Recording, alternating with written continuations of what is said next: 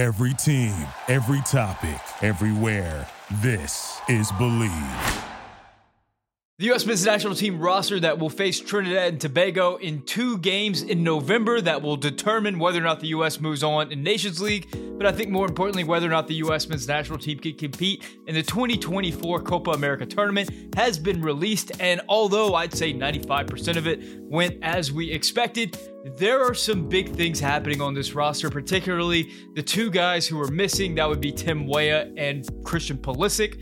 Uh, now, Weah was there was some question about whether he would not be on this roster, kind of because of an injury that he sustained earlier. And Christian Pulisic, on the other hand, got injured towards the end of AC Milan's Champion League game against PSG over the last week. An injury that, although it's not suspected to be very bad, it will force him to miss the international window, which puts the U.S. men's national team in Gregg Berhalter in a really interesting position.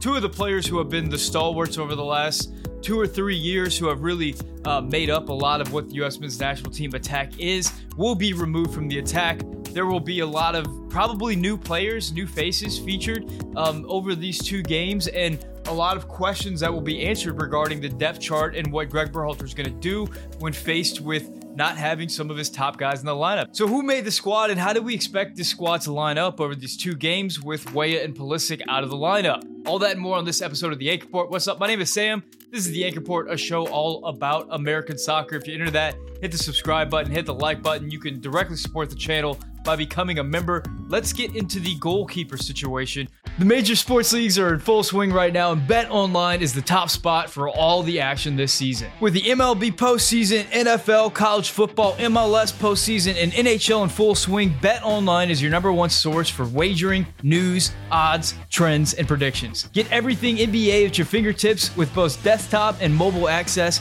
for every sport anytime. Head to Bet Online today to get in on the action.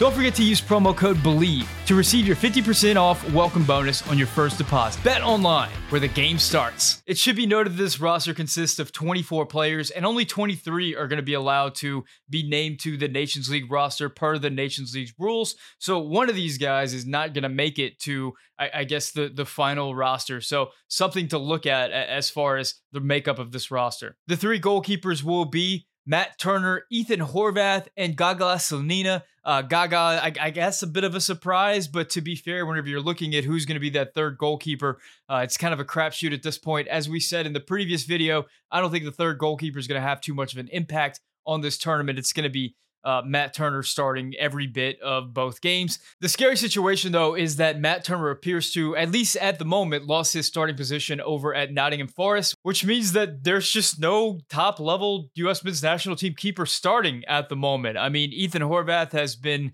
in the wilderness for some time. Same goes for Zach Steffen, and Matt Turner just is struggling to find a home right now in the Premier League. Um, I do believe in Matt Turner, and I think this isn't going to affect Matt Turner for this two game stretch against Trinidad and Tobago. I don't know what it's going to mean for the long term. I think he's going to find a home eventually. He's too good of a keeper not to. We move on to the fullbacks, and this went to chalk. I mean, we have Sergiño Dest, we have Antonee Robinson, and backing them up will be Kristoffer Lund and Joe Scally. Not a lot to say about this position group eh, outside of the fact that Sergiño Dest won't have Tim Weah in front of him. So it'll be interesting to see what the chemistry is like for whoever Sergiño Dest ends up having in front of him on the winger position. I think it, it might be Gio Reyna. And I think we've seen those two combined pretty well in the past. Uh, but it'll be interesting to see who exactly lines up there and how it affects one of the strengths of the U.S. men's national team, which is Sergiño Dest running up the right flank um, and interworking with Tim Weah. The center back position also came in as expected with Tim Ream,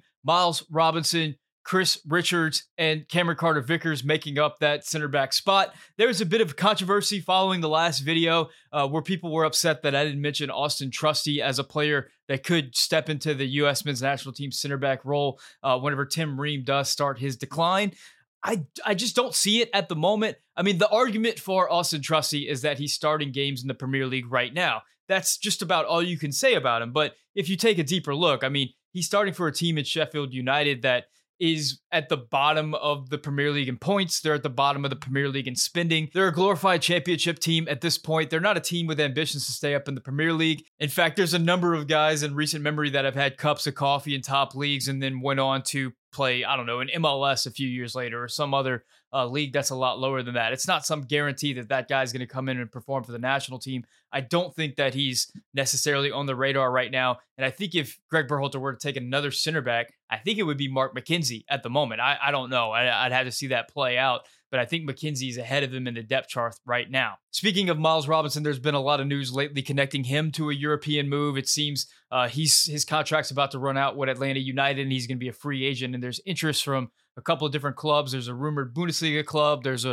um, I think PSV is one of the rumored clubs um, interested in Miles Robinson. I would love for Miles Robinson to make that transfer, if for nothing else, that we just stop hearing people complain that he's an MLS guy starting for the national team, regardless of how he performs for the national team. I'm kind of excited in this new era, in this in this latest cycle for the U.S. men's national team, that there's so few MLS players involved in the national team, that we got so many guys in Europe that we don't have to have this debate. I'm excited for Miles Robinson if he does make that move, that finally people will get to appreciate just how good of a t- defender he is and how good of a defender he's been for the national team over the last few years. We move on to the midfielders, and this is where things really start getting interesting with this roster. We have Paxten Aaronson, Johnny Cardoso, Luca de la Torre, Lennard Maloney, Weston McKennie, Yunus Musah, Gio Reyna, and Malik Tillman. Now, the first thing you might notice is this is a lot of names. As I said before, uh, Gregg Berhalter selected 24 players, even though he can only bring 23. So one of these guys is not going to make it. I'm looking at Paxten Aaronson as the guy most likely to not make the game day roster. It was a bit of, of a surprise that he's on this list. A lot of people, myself included, thought that he would be with the U23s. So something to keep an eye on there. Uh, Paxten Aaronson, full disclosure, is a player that I really had my eye on this season. I really thought that he was going to take a step forward um, in his career. It hasn't really played out that way. He's gotten some minutes here and there for his club team, but he hasn't gotten the real breakthrough that I was hoping he would get this season, which would really see him uh, potentially putting his name on the list as a possible contributor. The real interesting thing, I think, overall for this entire camp is. Uh, what will the makeup of the midfield be for the U.S. men's national team? I'm pretty sure, I think we can all say that Yunus Musah and Weston McKennie are likely to be two of the midfielders that start each of these Trinidad and Tobago games. But who's going to be that third midfielder? For, uh, I guess, since the World Cup, it's really been Gio Reyna's position as that third midfielder. Um, and he's been fantastic in that spot. I think the U.S. just looks like a much better team with him in that position. However, with Weah and Pulisic out, it is very likely that we see Reyna return to that that that winger position. Uh, not because uh, that's where he's going to play long term or, or because he's ineffective at the midfield spot, but because of all the guys on the list, I think Reyna is our best winger still in this roster. I think Reyna is one of the best players at many positions for this national team. He's just a guy that is so versatile that we're going to see him pop up in different spots over the course of his career. I'm expecting him to play there. That means there's going to be an empty midfielder spot. And this is where things get interesting. This is where, you know, we could see Malik Tillman if Gregg Berhalter wants to go with a very attacking lineup. Malik Tillman has been playing a lot for PSV and he brings, he allows the U.S. to have that fourth attacker, that fourth guy who's going to be able to break down low blocks and look for combinations and passes in the attack more so I think than any of the other midfielders that potentially could be playing in that position. However, I think what he lacks at the moment is his defense especially in transition. I feel like Tillman really has his switch turned on whenever he has the ball at his feet.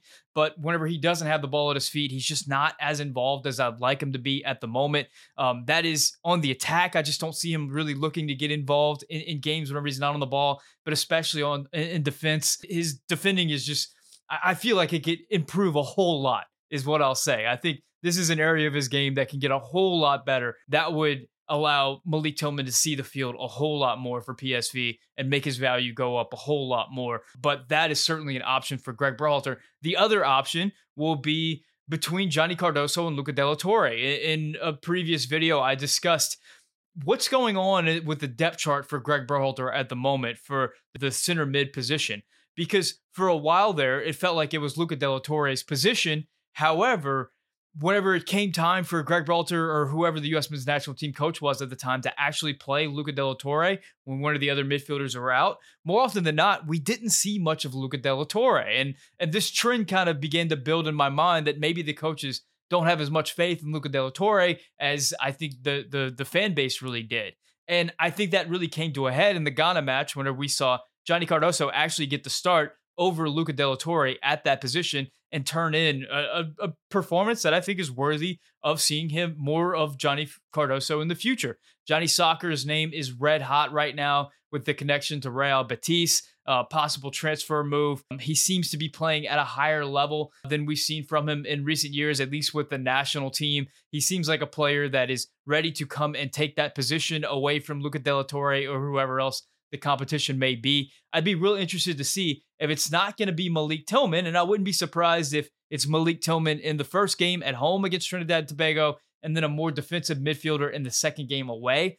If it's not Malik Tillman, who's it going to be? I wouldn't be surprised if it's Johnny Soccer over Luca De La Torre, something I'm fascinated to take a, a look at uh, over the course of these two games. Now we move on to the winger position where we have one of the weaker groups that I've seen in quite some time. It is Brenden Aaronson, Kevin Paredes, and Alejandro Zendejas. Zendejas just has not had very good performances for the U.S. men's national team over the last few chances that he had. Whenever he came out, you know, his first few games for the national team were kind of exciting. He came in, he offered something different whenever playing with the A squad. But then during the Gold Cup, in a tournament where we really expected him to be one of the better players in the tournament. He just didn't deliver at that level. I hear he's playing better right now for Club America.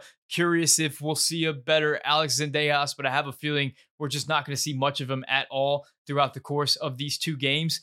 Who will we see? I think it's going to be Brenden Aaronson and Kevin Paredes really carrying the bulk of the minutes. It's going to be really curious. I'm assuming that Gio Reyna is going to take up one of the winger positions to start the first game against Trinidad and Tobago who will be the other? I mean, you have Brenden Aaronson, who has the experience with this group, who's played a lot under Gregg Berhalter, but is just not in very good club form at all, and is not really a player that you would look to to take on a low block, which we're expecting to see from Trinidad and Tobago.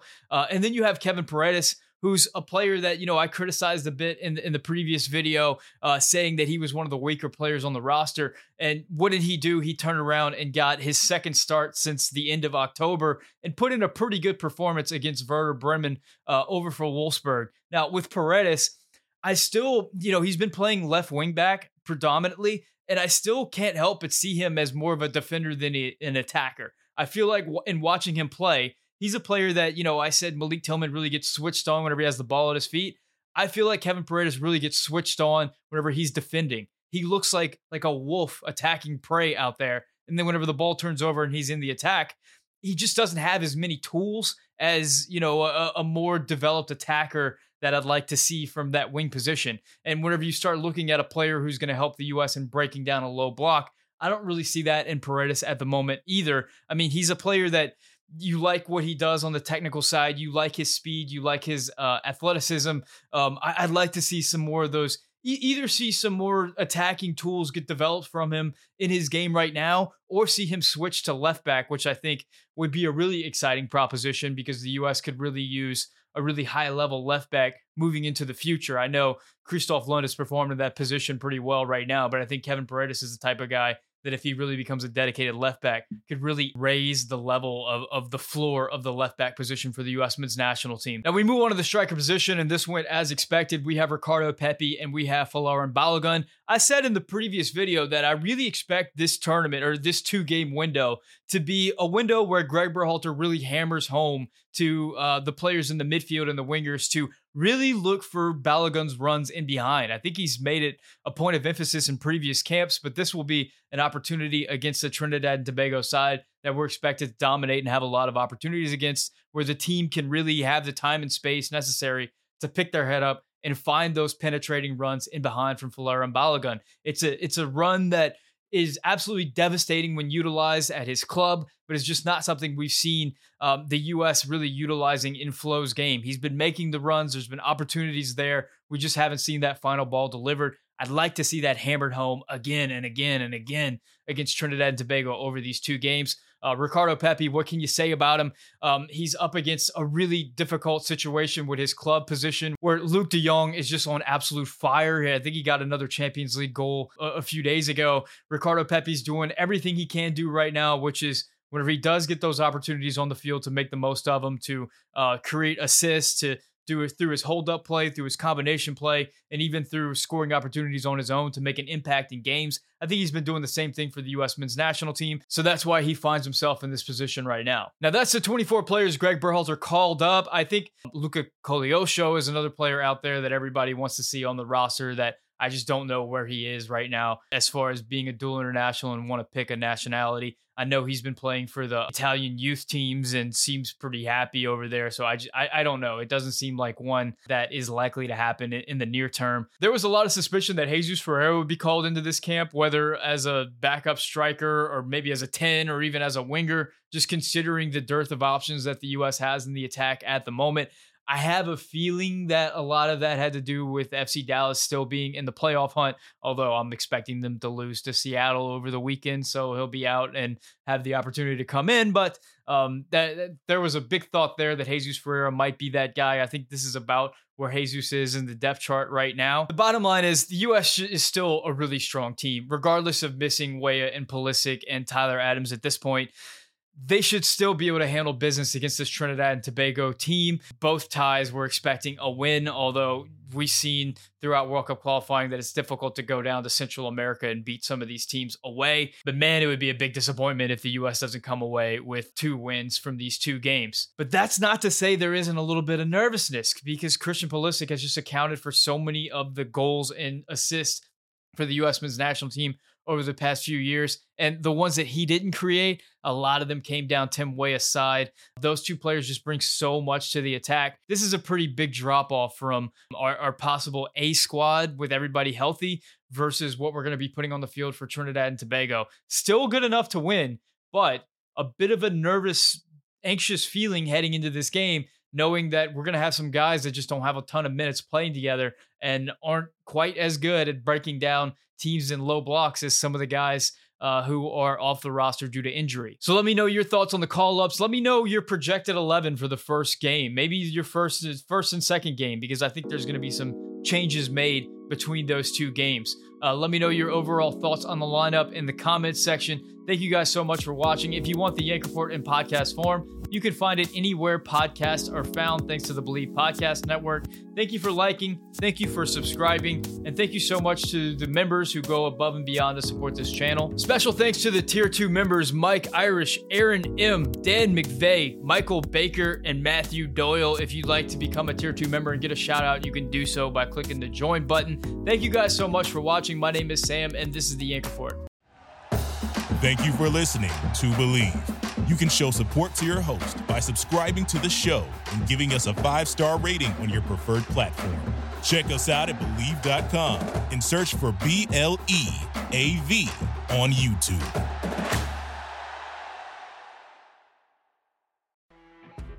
You know, when you're listening to a true crime story that has an unbelievable plot twist that makes you stop in your tracks? That's what our podcast, People Are the Worst, brings you with each episode. I'm Rachel.